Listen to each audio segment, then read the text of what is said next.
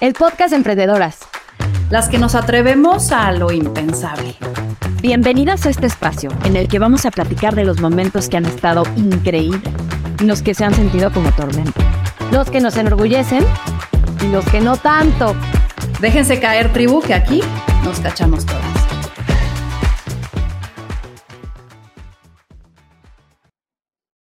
Hay algo que siempre ha distinguido a Carlos, su curiosidad, audacia y la perseverancia de intentar hasta lograr lo que quiere. De ir contra probabilidades y competir por esquí olímpico hasta comenzar con un carrito de crepas en Plaza Loreto, pasando por construir un grupo restaurantero junto con sus hermanos de diversos conceptos como Moshi Moshi, la crepe parisien, cocina abierta, entre muchos más, que hoy cuenta con más de 50 locaciones. Innovador en el sector de fine dining, cuando no había en México ninguna oferta. Carlos promueve ser autocríticos, autoexigentes y motivarnos para alcanzar lo que queremos. Como filosofía sigue el hacer mejor y más divertida la vida de la gente, buscando siempre innovar en la experiencia y servicio. Charles, bienvenido, 20 años. ¿Cómo, cómo, ha sido este? ¿Te imaginabas? Ya llovió, mano. Ya llovió, ¿verdad? Nos conocimos hace mucho. Oye, este... Hace algo. No, muy bien, muy contento de estar aquí con ustedes, muy contento de ver cómo ha crecido Victoria 147 también. Me acuerdo cuando me contaste lo que ibas a hacer, saliendo de Endeavor. Y este, y pues muy contento también de lo que han logrado ya en estos 10 años. Felicidades. Gracias, pues bienvenido. Pues como es tradición acá, te voy a hacer las tres preguntas que siempre le hacemos a todas las emprendedoras. Uno es, ¿qué te hace feliz?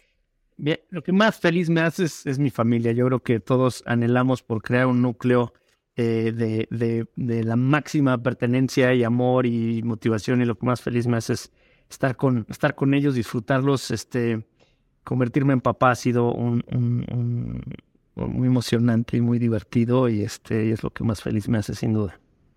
Y compartir eso con, con Caro, sin duda. Ay, qué linda respuesta. ¿Qué te quita el sueño? ¿Qué me quita el sueño? Me quita el sueño cuando las cosas no están planeadas. No planear me quita el sueño. Ok. Sí, está difícil, ¿eh? a veces planear todo. Así es. ¿Tuvieras que pedirnos hoy ayuda en algo? ¿En qué sería? Que me ayuden a contratar a todo el increíble talento que necesitamos para crecer. me sumo, me sumo a esa. Oye, a ver, vámonos al inicio, a esta... Había otra, me habían mandado otra de lo impensable. Ay, ve, controlador. Controlador, aquí las, las ah, reglas cambian, Carlos, por favor. no está planeado, me voy. El protocolo de victoria. madre, no madre. Bien, a me ver, voy de esa entrevista. Vamos, vamos a tu inicio, Charles. No hay una ecuación para empezar. Llévame a ese inicio. A ese inicio, a ese lugar de tu historia emprendedora. ¿Cómo fue que te convertiste en emprendedor? ¿Cuántos años tenías? ¿Qué estabas pensando? ¿Qué te pasó por la mente? ¿Cuándo fue ese primer fuego que dijiste, voy a, voy a hacer esto. Y a ver, yo creo que el, primer momento fue estando en la carrera, acababa de entrar a la carrera, estaba en primer semestre, tenía 20 años, venía regresando de 7 años de, de, competir en, deportivamente a un, nivel de alto desempeño. Y regresar a México y, entrar a una rutina de ir a la universidad y, y este, y, salir por primera vez de fiesta también, ¿no? Tener una novia, en fin. O sea, como que era descubrir este, una, una época que anhelaba mucho de poder regresar a México, pero, este, pero que cuando estás viajando por todo el mundo y cuando estás este, entrenando todo el tiempo y cuando estás haciendo este, algo que te gusta tanto todo el tiempo, que, está, que es tan dinámico, regresar a esa, a esa rutina que pues, según yo anhelaba regresar a México y tal, este, me hacía falta algo, o sea, me hacía falta este, el, el rush de crear algo, el rush de, de, impactar este, de alguna vida, eh, de alguna manera, digo, este, la, la, el, paso de mi vida. Y, este, y entonces, eh, en aquella época, este, mis hermanos vivían en París junto con mi mamá. Entonces había ido como varias veces a, a visitarlos, íbamos siempre a una misma crepería y este, con un cuate que hacía unas crepas deliciosas. Y dije, mira qué chistoso que nadie haya inventado este rollo de, poner crepas en México. Y, este, y entonces dije, bueno, pues este puede ser tal vez un pequeño negocio que con pocos ahorros y la ayuda de, de familiares pudiera yo iniciar. Y entonces le pedí revela, revela tu edad, revela tu edad, ¿de qué estamos hablando? ¿Hace cuánto fue esto? Pues fue en el 90 y finales del 94, de cuenta. Este, entonces, eh, fui con este crepero en París y le dije, oye, pues fíjate que nadie come crepas en México, al menos no hay crepas para llevar como las conocemos aquí, sin duda hay crepas en los restaurantes y las preparan enfrente y tal, pero nadie, nadie este, tiene este concepto de las crepas para, para llevar presente. ¿Por qué no me enseñas a hacer crepas y este, y pues para probar mi suerte allá? Y el cuate con muy buena onda, este, me enseñó, fui ahí un par de mañanas, me enseñó a hacer las crepas, me enseñó la masa, me enseñó con la marca buena de creperas, etcétera. Y este, entonces ahí vine de regreso con, con un, este, eh, con las dos creperas y un, un, manual ahí, bueno, más un catálogo como de, de, de, productos de la marca de crepas y en fin, este, con eso, con eso, este, diseñé un, par de carritos para crepas y este, y empezamos en Plaza Loreto, como ya decías hace rato, en, en, abril del, del, uh, del 96. Y este, y poco tiempo después en la Náhuac del Norte. Y eso fue como empezamos. Y entonces todo surge, yo creo, de, de esta inquietud de seguir como innovando y pasando por la vida haciendo, haciendo cosas que, que puedan hacer más, más divertida la vida de los demás. Oye, a ver, empezaste con 20 mil pesos este primer carrito y de pronto dijiste, ah, está jalando. Como dices, voy a la náhuac y después de ahí dijiste igual y en un local. Y hay un momento en el que, sobre todo al comienzo, hay pues mucha, mucha innovación y mucha inspiración y mucha creación, pero de pronto también llega la fase de estandarización. ¿Cómo seguir siendo eh, este divertido, este creativo, cuando de pronto tienes que pensar en procesos para crecer? ¿Cómo te fue a ti? Sí, yo que, a ver, hay siempre, como dices tú, siempre hay como un hito que, que, sucede en algún momento, este, que es el, el, pues el tipping point, ¿no? De, de algo. Y este, y yo creo que para nosotros, eh, fue sin duda el, acercamiento con los cines. Em, teníamos eh, pues ya varias ubicaciones, em, habíamos intentado franquiciar y eran muchos dolores de cabeza, este, asegurando que la gente siguiera el modelo de franquicia, sobre todo siendo una, una franquicia tan barata. Entonces, como que eh, vimos que por ahí iba, íbamos a tardarnos más de lo que, de lo que pensábamos. Este, y entonces este, fuimos a, a presentarnos con, con Cinépolis y este, y platicando con, con Enrique Ramírez, le dije, mira, tengo un producto que creo que va a funcionar increíble en el cine, no, no hace ruido, te lo puedes comer con las manos, este, es súper limpio, eh, eh, en fin, y, y, sobre todo puedes prepararlo dentro de las barras de los cines que ya tienes, porque no usa gas, no necesita extracción, etcétera. Este, y entonces me dijo, ah, pues mira, suena, suena padre, ¿por qué no te traes unos carritos aquí a Morelia? Lo probamos un fin de semana y vemos qué tal jala. Entonces, total, ahí voy con un tráiler, dos carritos, cinco creperos, y este, y esto lo estoy hablando como del 98, 97, 98. Y este, y resulta que es pues, un éxito, colas en los carritos desde el primer día, ¿no? Entonces el lunes voy a la oficina de Enrique y digo, oye, pues está padre, ¿no? Pues no, pues sí, yo creo que sí tiene pies esto, vamos a hacerlo.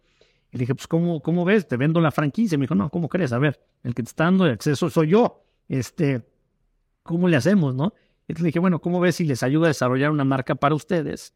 Me compran a mí la materia prima, me compran a mí creperas, me compran cursos de capacitación y más bien hacemos una especie de joint venture este, y, y, hacemos esto en conjunto y juntos creamos una categoría de comida o impulsamos esta categoría de comida.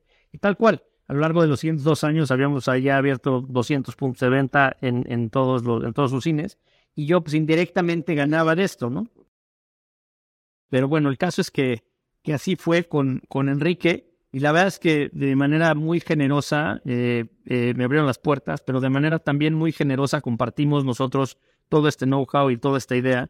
Y creo que fue una excelente alianza durante muchos años. Hicimos una, una gran eh, amistad y creo que un gran proyecto que luego se tradujo en, en que otros cines hicieron lo mismo. Y luego pues ya nos dimos cuenta en poco tiempo después que habíamos creado una categoría de comida. Entonces yo creo que a tu pregunta creo que para nosotros fue el entender que tenemos la capacidad de crear algo que hiciera mejor y más divertida la vida de la gente en un espacio que no estaba ocupado, que nadie había entrado y que, este, y que podíamos innovar a ese nivel en, en este sector. ¿no? Oye, y a ver, aquí una mentoría personal. Llegaste a picharle al cine diciendo, te vendo una franquicia, tú ya tenías quizás manuales o procesos y tal, y de pronto regresas a la oficina y le dices a tu equipo, ¿qué crees? Ya no son franquicias, vamos a integrarnos o vamos a hacer esto, ta, ta, ta, ta, ¿Cómo recibe el equipo eso? Y cómo de pronto tu innovación y tu acelere como emprendedor no confunde al equipo o cómo también el equipo puede tener la capacidad de ágilmente cachar una nueva idea y producirla de nuevo y eficientarla. ¿Me di a entender? Sí. O sea, porque creo que las revoluciones de pronto que tú vas no son las mismas que el equipo o de pronto puedes sentir confusión de que le des tantas opciones distintas. Sí, a ver, yo creo que lo, más importante siempre es, estar en la búsqueda de la excelencia operativa y cómo te da la posibilidad de, escalar y mantener la, excelencia operativa, pues con procesos y con sistemas, como dices, ¿no? Yo estudié ingeniería industrial, entonces mi equipo pues, era bastante digo, en ese momento el equipo de la compañía era bastante escaso. Tú dices, a ver, regresas y te refieres a tu equipo. Mi equipo era un equipo súper ejecutivo y súper operador de creperías, pero no tenía yo un equipo de diseño de procesos, ni de IT, ni mucho menos. Entonces lo que hacía yo era que todas mis clases de ingeniería ponía yo a mis compañeros a, a este, a hacer los, todos los proyectos durante toda mi carrera tuvieron que ver con, con las crepas, ¿no? Entonces, de alguna manera, este, fue siempre, pues casi que yo junto con equipos de trabajo, este, eh, a veces eran consultorías contratadas, a veces literalmente eran trabajos que, de la escuela que aprovechaba para, para ponerlos a trabajar entre las creperías. En fin, yo creo que mucho es hacerte los recursos y estar corriendo detrás de, del crecimiento, estarlo empujando tú y estar tú escribiendo las cosas y, y metiéndole muchísimas horas y todo tu talento para, para perfeccionarlo, ¿no? A ver, van dos en uno. La primera es, ¿cuándo sabes que es una buena idea y no de pronto solo un capricho, un gusto personal, una locura? Y quizás, ¿cuál ha sido tu peor, tu peor idea del mundo? A ver, yo que la primera es, ¿cuándo sabes que es una buena idea? Yo creo que lo primero que tienes que ver como emprendedor siempre es si alguien, si alguien necesita esto, si estás haciendo mejor el mundo a partir de la ejecución de tu idea. Eh, regresando al ejemplo de las crepas, por mantenernos en ese proyecto, este, pues claramente, o sea, eh, el, el, producto es muy bueno, eh, el producto es barato, el producto este, es asequible cultural y económicamente para la gente. Eh, somos un mercado que acepta ese tipo de, de, snacks, tanto dulces como salados, entonces cabes dentro de las diferentes ocasiones de consumo en la gente. Entonces yo creo que lo más importante es identificar si hay un usuario. Y eso yo creo que la manera más fácil de entenderle es si a ti te hace mejor la vida este producto. A mí, sin duda, me causaba un placer inmenso comerme una crepa de, Nutella o, o, de jamón y queso con mucha pimienta por las calles de París. ¿Por qué no eso iba a ser igual de placentero para mucha otra gente, no? Este, entonces yo creo que yo, yo creo que sería ese, ese el caso. Y yo creo que cuál, cuál ha sido una mala idea. Yo creo que más bien eh, no es que hay malas ideas, porque yo creo que el proceso de, crear siempre tiene que dar como, como libre rienda a que puedas estar proponiendo cosas. Yo creo que lo que, lo que nos falla a veces es que no haya, digamos, una metodología de cómo, de cómo innovar. Y yo creo que ese es, ese, es, ese, es, ese, es, ese es donde cometemos errores, ¿no? Y yo creo que una mala idea, o una, llamándolo de esa manera como lo defines tú, un, una, una, un, momento en el que no seguimos adecuadamente este, nuestros procesos de, de, de innovación eh, fue el, que, el querer crecer demasiado rápido y, en demasiadas geografías al mismo tiempo. Y sobre todo a geografías que no conocíamos y en las que nunca habíamos operado. Este, y con varias marcas. Entonces fue así como que querernos comer el mundo demasiado rápido en un mundo donde la hospitalidad al final es un es de super human capital intensive y tienes que estar presente, ¿no? Entonces fue yo creo que más bien eso, ¿no? Pero yo no te diría que hay una mala idea de, de, algún, de alguna ejecución, porque creo que todas las ideas este, van llevando a, a ir innovando, a ir mejorando las cosas y estar en esta búsqueda continua de cómo hacer mejor la vida de tu usuario, ¿no? Es una pregunta que a mí me da mucha curiosidad y más creo que a las emprendedoras que seguro nos van a oír. Isabel, emprendes con tus dos hermanos. Y pues toda la vida entiendo, yo has tenido la cachucha de su jefe. ¿Cómo, cómo es esa, o sea, cómo es esa dinámica? ¿Cómo funciona? ¿Qué dinámica tienen? ¿Cómo se sientan a veces a tener estas conversaciones difíciles en las que pues uno la regó? ¿Cómo, son esa, cómo es esa dinámica familiar? Sí, yo tenía que, a ver, primero empecé con, con las crepas solo, ellos vivían todavía en París y estaban todavía en la prepa, este, en fin. Y luego, eh, conforme bueno, otra cosa, yo digo, como les decía hace rato, este, estuve mucho tiempo fuera y yo como que anhelaba la unión con ellos, ¿no? O sea, fui a los 13 años de mi casa con este sueño de, de ir a las Olimpiadas y de dedicarme a eso. Entonces, pues como les decía hace rato, vives una vida muy sola, muy aislada de tu familia, muy aislado de amigos, de una vida cotidiana normal, ¿no? Por eso regresé con, con el ánimo de, de tener eso y luego me hacía falta la otra parte más, digamos, más emocionante de estar creando cosas todo el tiempo. Pues, cuando regresé, mucho del anhelo era, era este, pues el, regresar a este núcleo, el regresar a la familia, el regresar a estar cerca. Y aunque cuando regresé ellos todavía no estaban en México, seguían en París, este, como que siempre este, siempre me fui con este anhelo de, de que tuviéramos un proyecto en conjunto, que podíamos sumar, que no importara a lo que se fuera a dedicar cada quien o cuáles iban a ser los intereses de cada quien, este, que mi, mi intención era que estaría muy, muy bien que pudiéramos todos aportar algo y que sea cual sea la disciplina que cada quien escoja, que cada quien pudiera aportar a un proyecto en el que pudiéramos ir sumando a largo plazo.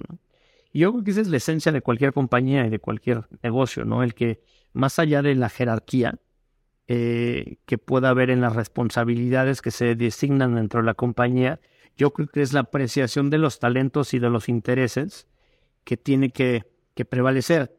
Y creo que el poder tener un, proyecto en conjunto en el que todos creen y, que todos entienden que es más grande que uno solo de nosotros, creo que eso es lo que hace que sean tus hermanos o sean tus trabajadores o, este, o sean este, tus amigos, el que, el que puedas decir, bueno, a ver, este es, este es nuestro sentido de propósito, esto es lo que estamos construyendo aquí y en qué es en lo que tú eres mejor y cómo podemos sumar aquí. Y este, y la otra es, sí, sí hay este como estigma de, bueno, es que trabajar en familia es difícil. Y yo creo que las cosas que hay que entender es que, que somos un equipo, ¿no? O sea, en la compañía somos un equipo, no una familia. Eso es lo primero, ¿no? Y la otra cosa que hay que entender es que las empresas familiares pueden operar como equipos de alto desempeño. No, no, no tienes que traer las dinámicas de la familia a la oficina si estás, si eres capaz de entender qué es lo que cada quien está aportando al, modelo de negocio y por qué en conjunto estamos haciendo que el mundo sea mejor, ¿no? Entonces, este, esa es una. Y la otra es que la, la, cultura dentro del grupo medio, hay dos cosas que nos definen. Una es que es sumamente horizontal el, interactuar de todos los días. Como ya decía, cada quien tenemos una responsabilidad, pero eh, a todos nos escuchamos igual. Este, nunca sabes de dónde viene la gran idea que sigue y yo creo que el darle, el darnos, no es darle, el darnos entre todos eh, eh, ese espacio y escucharnos continuamente es lo que hace que, a pesar de que la segunda cosa que todos podemos estar de acuerdo en estar en desacuerdo en algún momento, creo que lo que va a construir una mejor realidad es el que nos escuchemos y el que estemos dispuestos a, construir en conjunto, ¿no? Y sin duda no, no, es fácil, o sea, porque, o sea, lo digo muy sencillo, ¿no? Pero el dejar la dinámica familiar eh, fue la oficina, etcétera, y el, saber diferenciar de cuando te hablas como hermano y cuando te hablas como socio y cuando te hablas como, como colaborador, este, em, debiera de ser siempre lo mismo si tienes esta admiración de ser humano a ser humano y, eres capaz de, em, de, transmitir tus ideas y de escucharlas del otro em, de manera consciente y poder aceptar que admiras a la otra persona y que a partir de esa admiración puedes construir algo en conjunto. Entonces yo creo que es la suma de, de admirarnos entre los tres, es la suma de entender que todos tenemos em, capacidades eh, que aportan y que además no son las que las, las preconcebidas, ¿no? O sea, o sea no son las, las, que, las que el prejuicio de ah, el arquitecto siempre va a diseñar y el ingeniero siempre va a operar y el financiero siempre va a, este, a ver por, por el cash flow de la compañía, ¿no? O sea, yo creo que una de las cosas que también hace diferente al grupo es que cada uno tenemos facetas diferentes y igual de repente yo estoy diseñando una silla y Andrés está negociando un local y Alfredo está este, eh, sugiriendo una eh, manera nueva de empaquetar un producto para poder llegar al mercado con una propuesta de valor interesante desde el punto de vista restaurantero. ¿no? Entonces yo creo que es el estar todos realmente interesados por las diferentes facetas del grupo y las diferentes disciplinas del grupo y, en ese proceso escucharnos y saber que la idea no tiene que venir de el que es el especialista en eso. Yo creo que esa es una de las cosas eh, más interesantes de cómo trabajamos. Oye, ¿cuál fue este talento? O sea, porque muchas veces, a ver, y yo los veo con las emprendedoras cuando están empezando, ¿no? Que dicen, híjole, ver, o somos tres muy buenas amigas o parientes entre ellas, saber cómo, o sea, cómo, qué talento viste tú en Carlos que te lleva a decir, claro, yo soy el que tiene que estar, más allá de que sea bastante horizontal, pues a ver, la decisión final, pues alguien la toma y en este caso, pues eres tú, ¿no? ¿Cómo qué talento tenía Carlos que dijiste, sí, sí soy yo esa persona para ocupar ese lugar y cómo pueden identificar ellas, el decir, sí, yo soy la que tengo que levantar la mano en este momento para ser la directora general de esto, aunque hay un momento en el que nos podemos sentar y rebotar ideas y así. Mira, yo que hay muchos, hay muchos formatos, ¿no? Yo no creo que haya una fórmula para esto. Hay compañías que funcionan muy bien con, con co-CEOs, ¿no? Este, yo creo que lo importante es definir qué es lo que más, en qué eres bueno y qué es lo que más te gusta hacer. Este, creo que yo soy bueno eh, identificando necesidades y innovando para satisfacer una, eh, una necesidad o algo que todavía ni siquiera la gente sabe que necesita, sino un, como game creator y, este, y, diseñar cosas para, para, para satisfacer esa necesidad que hoy no existe. Creo que eh, más allá de que sea bueno o no, creo que lo, que más me gusta hacer es crear oportunidades a partir de ideas ejecutadas y el poder tener una conexión con la gente es, eh, eh, y entender cómo nuestro negocio tiene un altísimo impacto social, es algo que a mí me motiva muchísimo y, lo que me siento muy cerca. Entonces, que eso me lleva además como, como otra de las cosas que me encanta es el, operar y el, y el, diseñar procesos y el estar entendiendo cómo las cosas pueden funcionar mejor. Entonces, creo que este, la combinación de esas cosas y el hecho de que pues, empecé eh, literalmente haciendo yo las crepas, pues entonces pues era, era lógico que pues era, era yo y yo, ¿no? Era yo y un crepero, entonces pues no, había más. Este, entonces pues poco a poco fue evolucionando la, la compañía. Yo creo que una de las cosas más importantes, o lo más importante que hacemos sin duda es, operar y estar muy metido en las operaciones y entender qué es lo que necesita la gente para hacérselas, para, para hacer su vida también más fácil en, en las operaciones, ¿no? Entonces yo creo que es el identificar en qué eres bueno y qué es lo que más te gusta hacer. De hecho, yo esas preguntas hago siempre en las entrevistas, ¿no? Creo que en la medida en la que sepas qué es lo que más te gusta hacer, vas a estar siempre contribuyendo a la compañía este, desde, desde el lugar que, que más disfrutas, ¿no? Entonces, creo que eso es, eso es importante y, quitarse un poco el tema de, quién es el, el, jefe y quién manda quién y quién reporta quién. O sea, yo creo que esa es, es, una parte que, que sin duda eh, implica responsabilidades, pero que como ya decía hace rato, lo más importante es entender que estás rodeado de un equipo que admiras, que trabajarías tú para cualquiera de las personas con las que estás. Y eso yo creo que también es uno, regresando a tu punto de, de, las emprendedoras, y, es típico, ¿no? De que, este, no, pues es que éramos dos amigas o tres amigas y tal, y luego una estaba flojeando y la otra era la que hacía todo el trabajo y no sé qué, es como ser esas típicas como preguntas. Yo creo que es, es muy fácil caer en eso, ¿no? Que alguien tiene la idea invitar a dos amigas porque son tus amigas y no entender que no estás, o sea, no estás invitándolas, no deberías de estarlas invitando porque son tus amigas, y no las deberías estar invitando porque son tus hermanos o porque son tus papás. Los deberías de estar invitando, la lógica es que este, los estés invitando porque los admiras y porque pueden aportar algo tangible que puedes este, verbalizar y decir es que esta persona es muy buena en esto y le encanta hacer esto. Y por lo tanto, a partir de la ejecución del modelo de negocio que estamos haciendo, esas dos cosas son fundamentales para el éxito del proyecto. Y yo creo que esa es la pregunta que hay que hacerse, ¿no? Más, más allá de quién es jefe de quién y, y este, y, cuál es la, relación afuera de, de la oficina. Oye, Carlos, un gran acierto que han tenido es la creación de conceptos y de marcas. ¿Qué elementos o patrones has observado que tiene que tener un buen concepto para que pegue fuerte? Yo lo, primero es lo, que decía hace rato ya, que, que, identifiques cuál es la, necesidad en el mercado. O sea, si, si recorremos las diferentes marcas que hemos hecho, ¿no? La que Parisien propuso una comida de especialidad en un segmento que no existía, que, es apto para muchos presupuestos y para muchas horas del día y muchas ocasiones de consumo. Este, y que además se puede vender en muchos formatos de tienda y, en fin, y, y, en, y en, situaciones diferentes, eh, en formatos comerciales diferentes. ¿no? El caso de Moshi Moshi estaba claramente polarizado el mercado en México, estaba en los restaurantes de lujo, estaba en los restaurantes de comida rápida o comida casual, y en medio no existía nada, pero no solo eso, sino que no había una propuesta divertida, eh, inspirada en el Japón moderno, este, que fuera sumamente este, amigable, ¿no? Y, y, vibrante desde el punto de vista de diseño.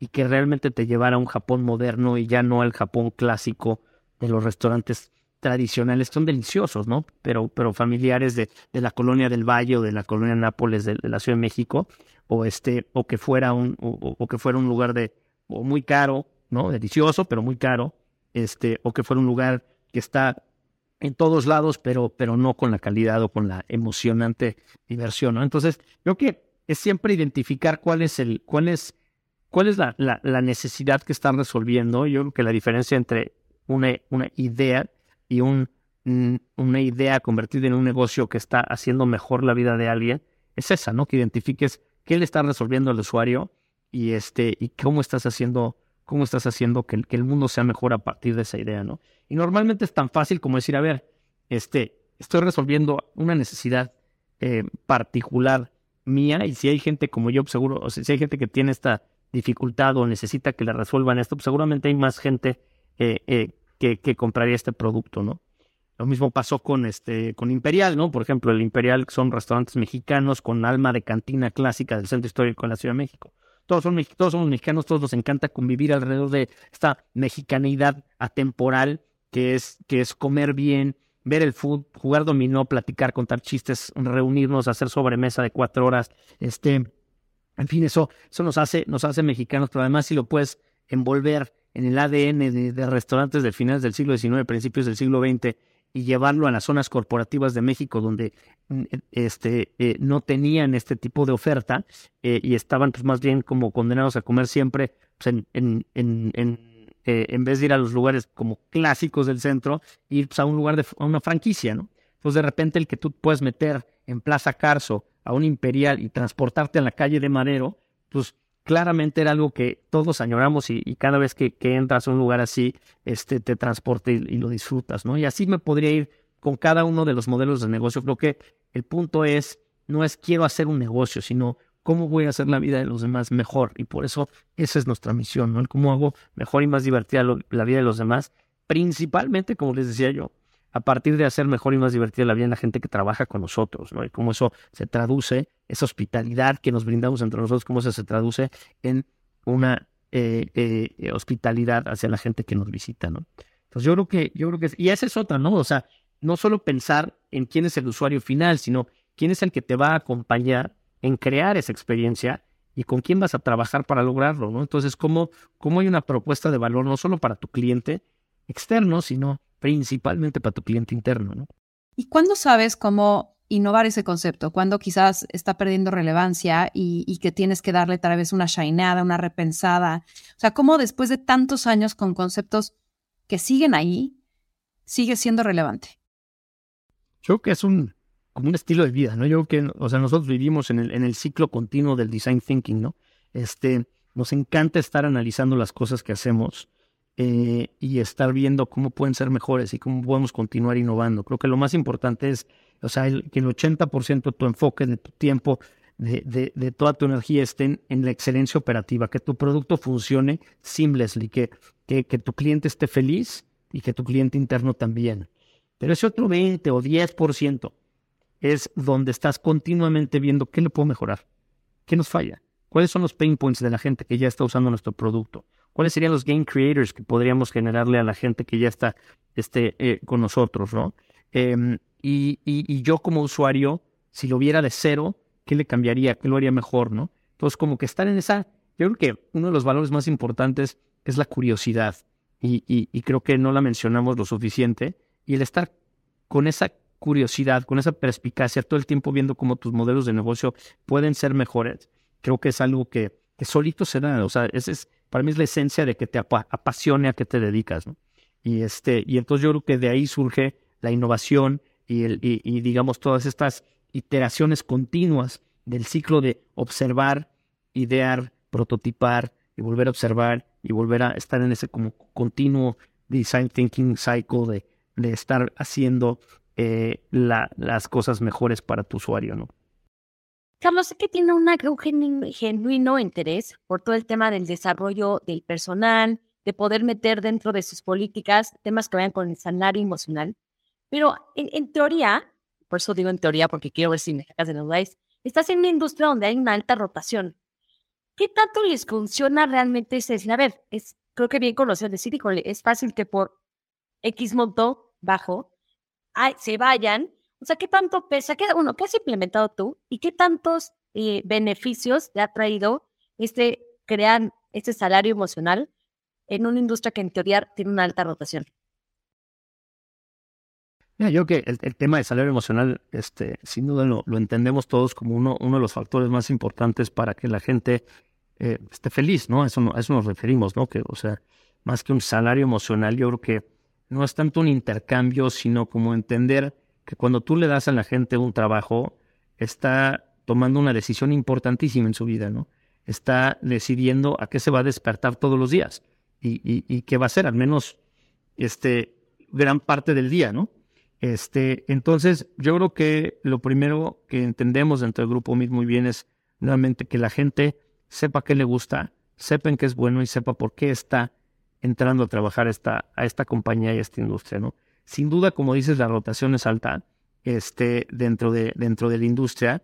Y em, yo creo que nuestra meta para que ese no sea el caso es que eh, continuamente estemos escuchando a la gente y que continuamente estemos viendo más allá de un intercambio económico, cuál es el bienestar, cómo podemos lograr una vida de bienestar en una industria de hospitalidad que irónicamente exige mucho más horas, exige mucho más cosas y esa ha sido, digamos, la tendencia, ¿no? Yo creo que hoy, hoy este, si ves cuentas de redes sociales y todos estamos familiarizados con, con, cómo ha sido criticada, críticas, la industria eh, a veces con razón, a veces sin razón, pero, este, pero creo que todos podemos estar de acuerdo en esta industria, en cualquier industria, que estamos contratando a personas y esas personas son otros seres humanos como tú, que tienen anhelos, que tienen una, eh, motivación de encontrar un sentido de pertenencia en, la compañía, de que tienen eh, el anhelo de encontrar un sentido de propósito y el anhelo de encontrar una comunidad que los reconozca.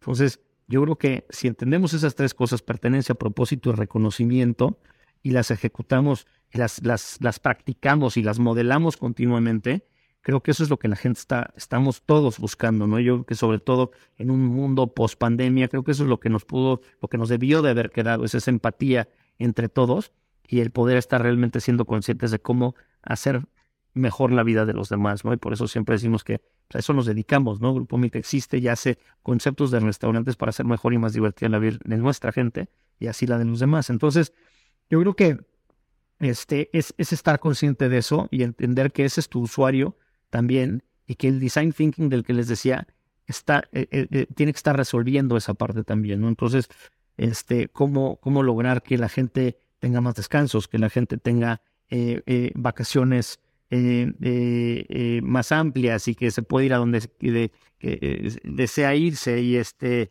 y disfrutar a su familia y, tener otros intereses y tener una, un, poder este, gozar de una mente y un cuerpo sano. En fin, yo creo que esas son las cosas que, que, nos, que nos competen a todos entender e impulsarlas dentro de las, dentro de las compañías. O sea, ahorita tú, ¿de qué, o sea, qué política tienes dentro del Grupo que dices, estoy bien orgulloso de que mis empleados tengan? Yo creo que lo más importante del Grupo, del grupo MIT es que todos se sientan escuchados y que todos sepamos que el propósito de la compañía es que estén bien y que estén, que sean, que sean, eh, que estemos todos en, en esta continua búsqueda del bienestar de todos, ¿no?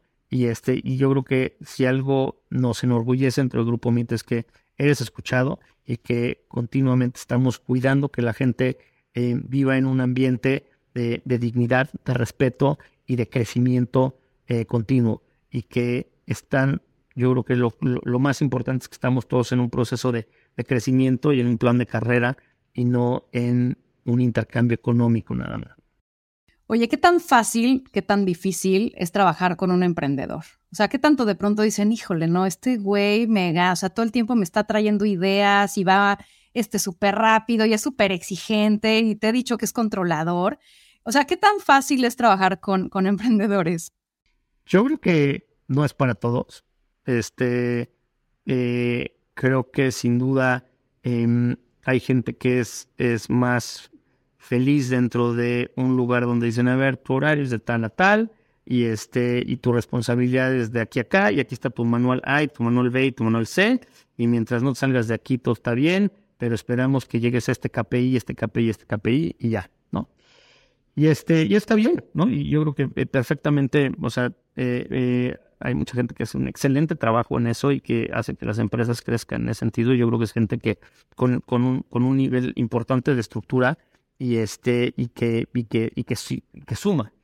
yo creo que es en el y, yo no diría como que es, es trabajar con un emprendedor. Yo creo que es trabajar en ciertos proyectos y en ciertas etapas y con ciertas responsabilidades dentro de las organizaciones, ¿no? Porque creo que, creo que el tema, sin duda, emprender exige, creo que muchísima, muchísimas más horas que el, llegar a un trabajo y que te dicen que es de 9 a 5, ¿no? Pero, pero este, pero eh, yo creo que nuevamente el tema es, es que, te apasione estar en un ambiente vibrante donde continuamente se están mejorando las cosas, continuamente estás innovando y creo que eh, sin duda lo que le le tratamos de transmitir a la gente que trabaja dentro del grupo MIT es que sí, sí somos muy obsesivos por, por los detalles, porque las cosas estén bien y que sí cuenta.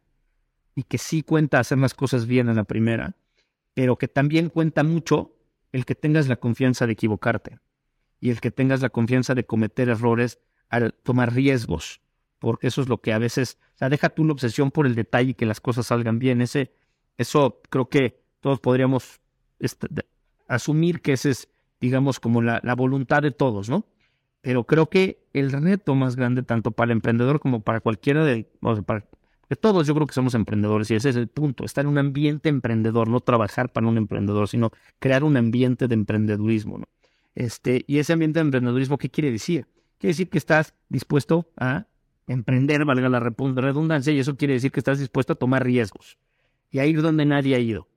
Y eso quiere decir que estás dispuesto a eh, caerte y, levantarte las veces que sea necesario para comprobar que tu idea funciona o que no funciona y puede funcionar de otra manera, ¿no? Entonces yo creo que eh, uno de los retos que tenemos todos dentro de la compañía es siempre estar dispuestos a que el error es de todos y el éxito también es de todos. Y este, y que, y que debemos de promover que la gente tome riesgos, de empoderar a la gente, que no debería ser algo como que tú le das a alguien, sino es crear un ambiente de empoderamiento, eh, porque no es un tema de, de, una jerarquía a otra que empodere, sino es crear un ambiente donde todo el mundo se siente empoderado y donde todos tomamos riesgos. ¿no? Entonces yo creo que eso es lo interesante, más allá de, de, la obsesión por, por, crear algo y, y, intensear continuamente porque esté mejor y tal. Yo creo que eso viene con, con la cultura de la compañía, pero creo que lo, el, mayor reto para la cultura de una compañía emprendedora sin duda es vamos a cometer errores, y los vamos a vivir y vamos a aprender y nos vamos a levantar. Yo creo que es algo que a mí el, deporte me, me, dio muchísimo. Porque las cosas, por más que entrenas, o sea, no, saben, no necesariamente salen las cosas como tú tienes previsto. Claro. Hablemos de dinero.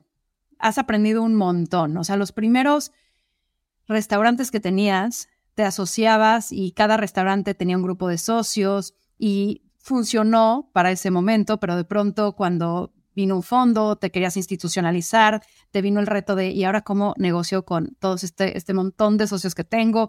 Y has ido aprendiendo de fuentes de financiamiento, de cuándo trepar a la gente, cuándo asociarte. Para estas emprendedoras que de pronto están en, en, esa disyuntiva, ¿no? De decir, voy a empezar a buscar dinero, voy a, estoy pensando en asociarme. ¿Qué do's y don'ts les dirías en tu experiencia? Sí, qué buena pregunta, porque yo creo que tendemos a darle un sobrevalor al dinero. O sea, y, con, evidentemente todos necesitamos capital para crecer y sin duda. Pero lo importante es que la idea y la capacidad de ejecución de esa idea esté resolviendo la necesidad de un número suficientemente grande de gente para que sea viable el negocio, ¿no? Eso es lo importante. Si eso es comprobable, el tema es cuánto dinero necesita, te necesito, y así como cualquier otro, cualquier otro miembro del equipo, el inversionista es un miembro del equipo. Y tiene, tiene que entender tu modelo de negocio y tiene que entender en qué etapa está y, este, y que la condicionante no es necesariamente su rendimiento, sino que sean compatibles en el horizonte de ejecución del negocio y en la capacidad que tengan como equipo, inversionista y, management team, de llevar a cabo el proyecto, de llevar a cabo el modelo de negocio.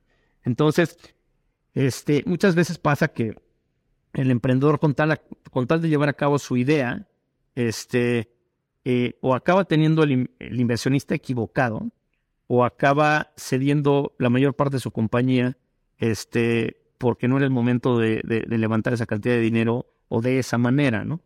Entonces yo creo que una de las cosas que, nos falta, yo creo que desde, pues desde la escuela o desde los primeros mentores como emprendedor, es justo cómo, cómo constituir una compañía, qué tipo de mecanismos hay para, para poder este, eh, gozar de la, la, tenencia accionaria justa para el emprendedor y justa para el inversionista. Pero sin duda yo creo que lo más importante es que el inversionista también esté sumado en esta intención de tomar riesgos. Este, porque si lo que acaba pasando es que este, levantas dinero de alguien que no va a tomar esos riesgos contigo, entonces lo que va a acabar pasando es que la inversión va a coartar el posible éxito del modelo de negocio y, y, y, y hasta, el, hasta la, la pues digamos, la pasión del, del, del emprendedor, ¿no? Entonces yo creo que siempre hay, siempre es importante ver que eres, eres compatible trabajando con tus inversionistas y que tienen esta misma idea a futuro y que ambos evidentemente están de acuerdo en que los negocios tienen que ser rentables para poder existir.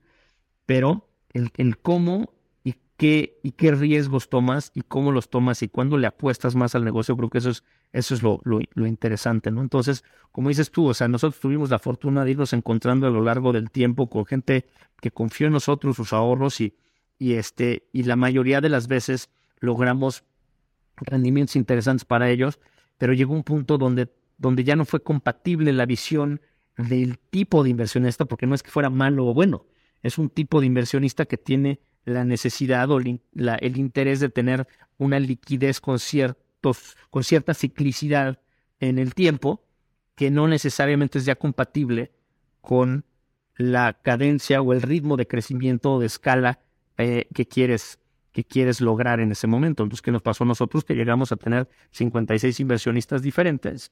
Con todos nos llevábamos muy bien. En 27 compañías diferentes, porque muchas veces hacíamos una compañía adicional para hacer un nuevo proyecto. Y todos éramos muy felices, ¿no? Pero, pero el punto era, este, ¿esto a dónde lo queremos llevar? Y el punto es, si dices, bueno, esto lo queremos hacer de un tamaño, de una escala mayor, pues ya ese formato de, angel investors ya, ya, no era, ya no era factible. Entonces el punto es darte cuenta, entonces, ¿qué es lo que tienes que hacer? Y entonces lo que tienes que hacer es decir, bueno, ahora voy a ir por otro tipo de inversionista, que es un fondo de inversión que va a entrar conmigo 5 a 7 años, va a crecer la compañía de cierta manera, en conjunto con nosotros, pero nuevamente lo más importante, así como era ponerte de acuerdo con, con, con, con, tu inversionista individual y que tenía ciertos ahorros y que estuviéramos de acuerdo en cuáles eran las reglas del juego y hacia dónde iba la compañía, pues lo mismo, pero a otra escala, ¿no? Entonces, a la hora que viene ese otro inversionista, pues es lo primero que tiene que estar clarísimo es que compartes los mismos valores de institucionalidad, que compartes los mismos valores de cómo tratar a la gente que trabaja contigo, que compartes los mismos valores de cómo te hablas entre todos, lo que decíamos hace rato, de cómo te tratas con admiración y, la, y que, la admiración es la que, la que empuja el respeto y, y, la manera de trabajar en conjunto. Y si eso, todo eso se cumple, entonces casi que lo de menos es ponerte de acuerdo sobre el rendimiento y qué es lo que estás buscando, ¿no? Y, y sobre un, ya un proforma, un, un, este, un forecast, ¿no? Es que si el dinero se vuelve dinero por el dinero y no dinero por el propósito. Exacto. Oye, y a ver, algo que se sabe muy bien es que, a ver, en todos los temas de comida, eh, de las que tienen una tienda física, location, location, location es uno de los grandes, una de las grandes variables. ¿Qué trucos tienen ustedes para lograr spots tan cool este, donde pueden tener eh, el tráfico, pero, o sea, ¿qué trucos tienen ustedes para poder encontrar los mejores spots? ¿Qué negociaciones hacen? O sea, ¿qué les recomiendan website? Sí, yo, a ver, yo creo que este, lo más importante es entender dónde está tu cliente, eh, obviamente, y, saber dónde es donde, donde está jugando este, tu negocio y dónde es donde está ese cliente objetivo, ¿no? Entonces, si tienes eso claro y puedes mapear este, dónde es donde está consumiendo tu, tu este, eh, cliente. Entonces, eh, creo que pues, es, es, es, ir a los lugares y, y, digamos, si estás buscando locales a la calle, caminar la calle. O sea, no, no hay nada mejor que caminar la calle, que contar cuánta gente está pasando enfrente del local que estás viendo, ir a varias horas y decir, bueno, casi con un contador estar viendo. Digo, oye, hoy en día también ya hay sistemas de escáneres y información, etcétera, alguna confiable, alguna no tanto. En México menos que en Estados Unidos, evidentemente, pero, pero creo que es entender el tráfico, hablando de retail, ¿no? Este, entender, entender, el tráfico que pasa enfrente de la fachada del restaurante o, del, o digamos del local que estás tratando de, de, de rentar, ¿no? Este, eso, combinado con la potencia que tiene tu marca de convertirse en destino, ¿no? Este, no es lo mismo el primer local que pones que este, cuando llevas, no sé, 20 y ya este, la marca es una marca querida, ¿no? Entonces de repente tienes el beneficio de decir, bueno, en este local donde tal vez otras marcas, si estuviera yo empezando no me pondría ahí, pero como, como, como la gente ya me conoce, pues nada más de pasar va a decir, ah, mira, aquí va a haber un tal. ¿no? Y este, y, y, y, y, ya, y se, se, le queda en la memoria, ¿no? Este, entonces yo creo que, yo creo que siempre esa, esa combinación entre eh, saber muy bien tú con tu marca cómo está, o sea, dónde está tu cliente, perdón. Otra es este, pues el, ver los números, el ver el tráfico real, este, y, eh, la otra pues es, es eh, em, el, el ver otro, otro, yo creo que otro, otro truco, por llamarlo de alguna manera, es ¿con quién te comparas? O sea, ¿quiénes son eh, marcas compatibles eh, o, competencia que estén en ciertas zonas y que sea competencia o marcas complementarias que tú admiras y dónde están ellos? Y entonces, como que bueno, ellos que son más grandes que yo, pues dónde se han puesto, ¿no? Pues dónde me falta estar cerca de ellos. Y además, por, por, por, por, por este, economías de aglomeración, pues eso siempre nos conviene a todos, ¿no? Entonces, de repente, si, si hay tal marca que es súper compatible con la tuya y ya se puso en tal lugar y te pones a dos locales, pues los dos ganan, ¿no? Este, entonces yo creo que serían esas tres cosas. Identifica bien dónde está tu clientela, este, identifica bien los números, tanto de, del local ahí en físico como, como cuáles son los, los unit economics que tiene que tener cada uno de tus lugares, este, y, y cómo pueden ser complacidos en esos lugares. Y este, y tres, pues, qué otras marcas compatibles están en, zonas ahí. Y luego la otra es, pues también subirte a la ola de gente que ya hizo ese research porque son mucho más grandes que tú, ¿no? Entonces, por decir algo, este, eh, un centro comercial, ¿no? Entonces, si tú ves este, un centro comercial como, como Mítica, aquí en la Ciudad de México que acaba de abrir, pues sabes que es un centro comercial regional hecho por uno de los mejores despachos de arquitectura de centros comerciales del mundo, este, que está anclado con las dos tiendas más importantes, que están yendo todas las marcas de retail. O sea, ya, o sea, como que e, es muy lógico que, que más bien la chamba sea, bueno, ¿cómo voy a lograr que mi marca tenga la credibilidad por parte de los líderes de este proyecto para que sepan que le voy a sumar? Y en ese sentido, y yo creo que es, es, es como muy apropiado al, para el foro, es que hoy más que nunca hay que confiar en las marcas locales. Hoy, más que nunca hay que confiar en la disrupción, hoy más que nunca hay que confiar en los chiquitos, pero que están realmente cambiando las realidades. Y este, que nunca te achiques, que, realmente digas, oye, espérate, yo traigo este producto, ¿no? O sea, como cuando fui a hablar yo con Enrique Ramírez, son este monstruo, y les, oye, nadie de ustedes ha pensado en este producto y les puedo cambiar la experiencia del cine. Y fue el caso.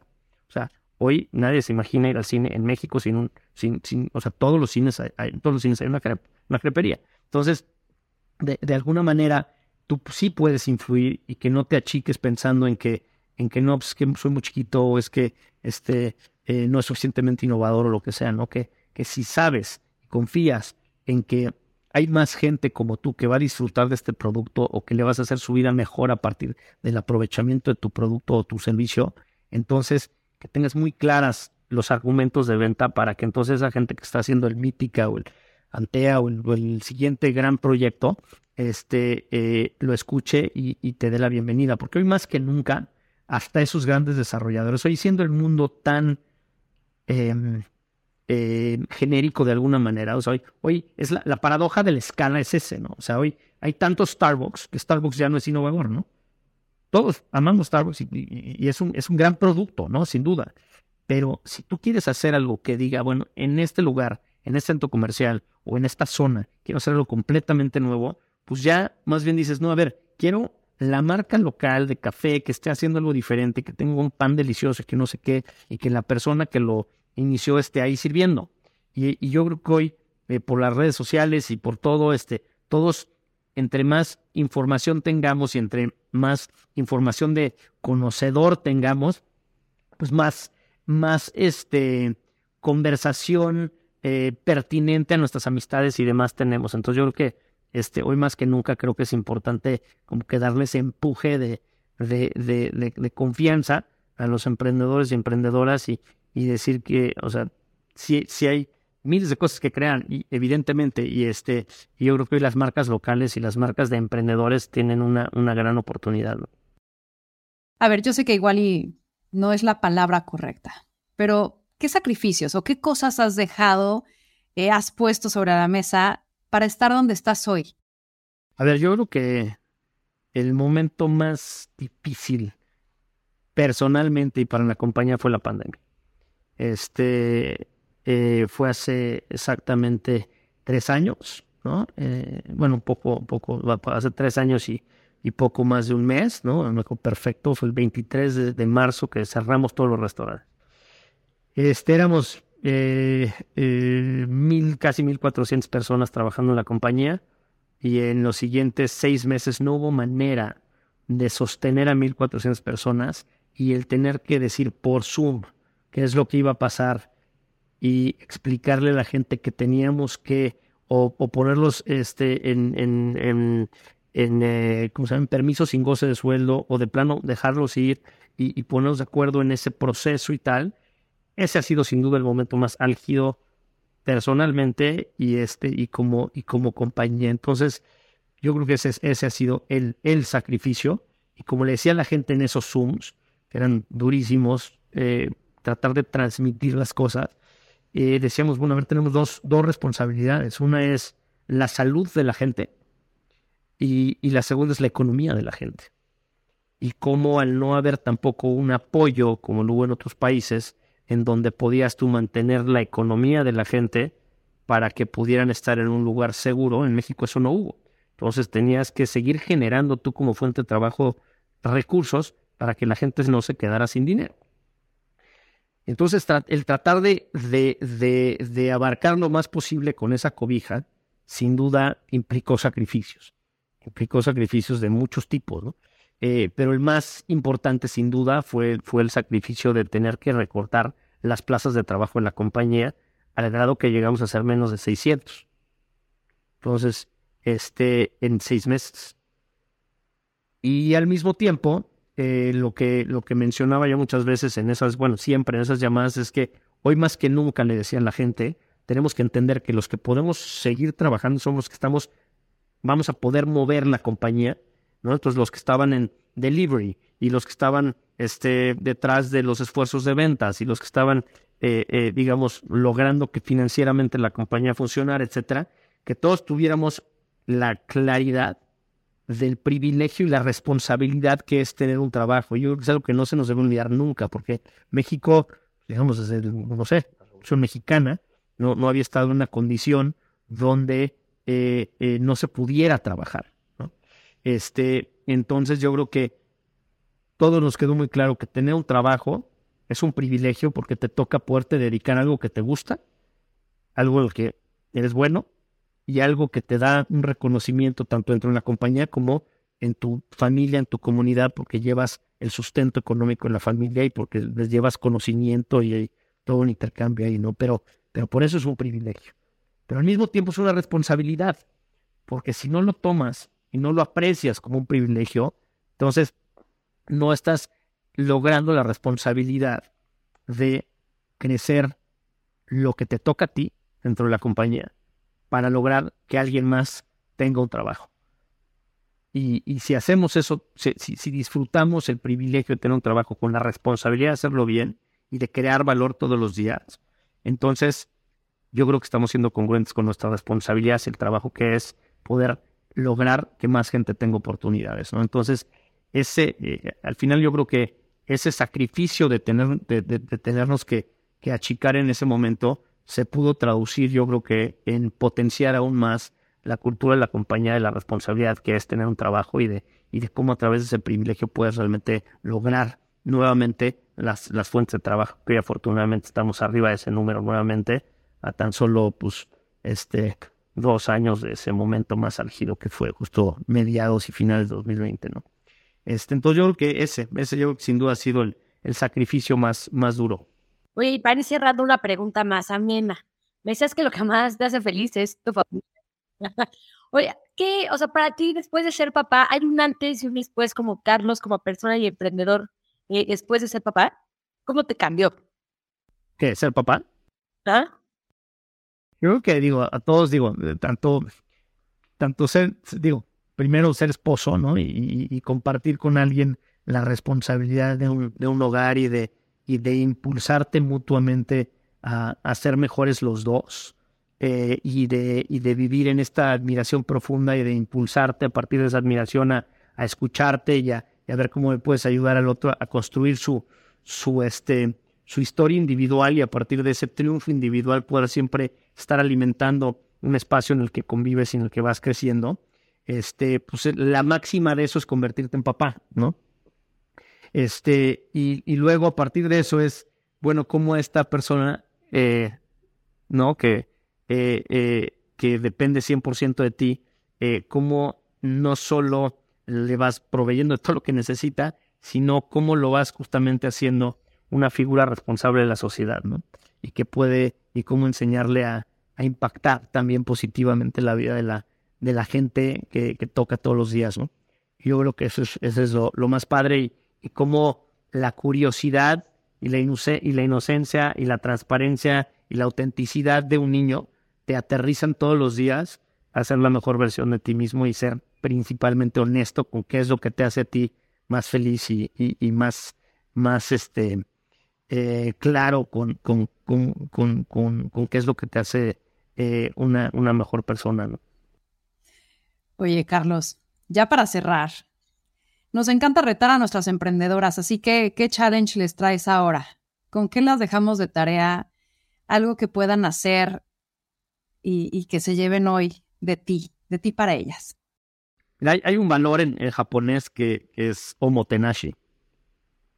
Omotenashi es la máxima de la hospitalidad, ¿no? es el superlativo absoluto de la hospitalidad y es el hacer algo que haga eh, mejor la vida de, alguien más sin esperar nada a cambio.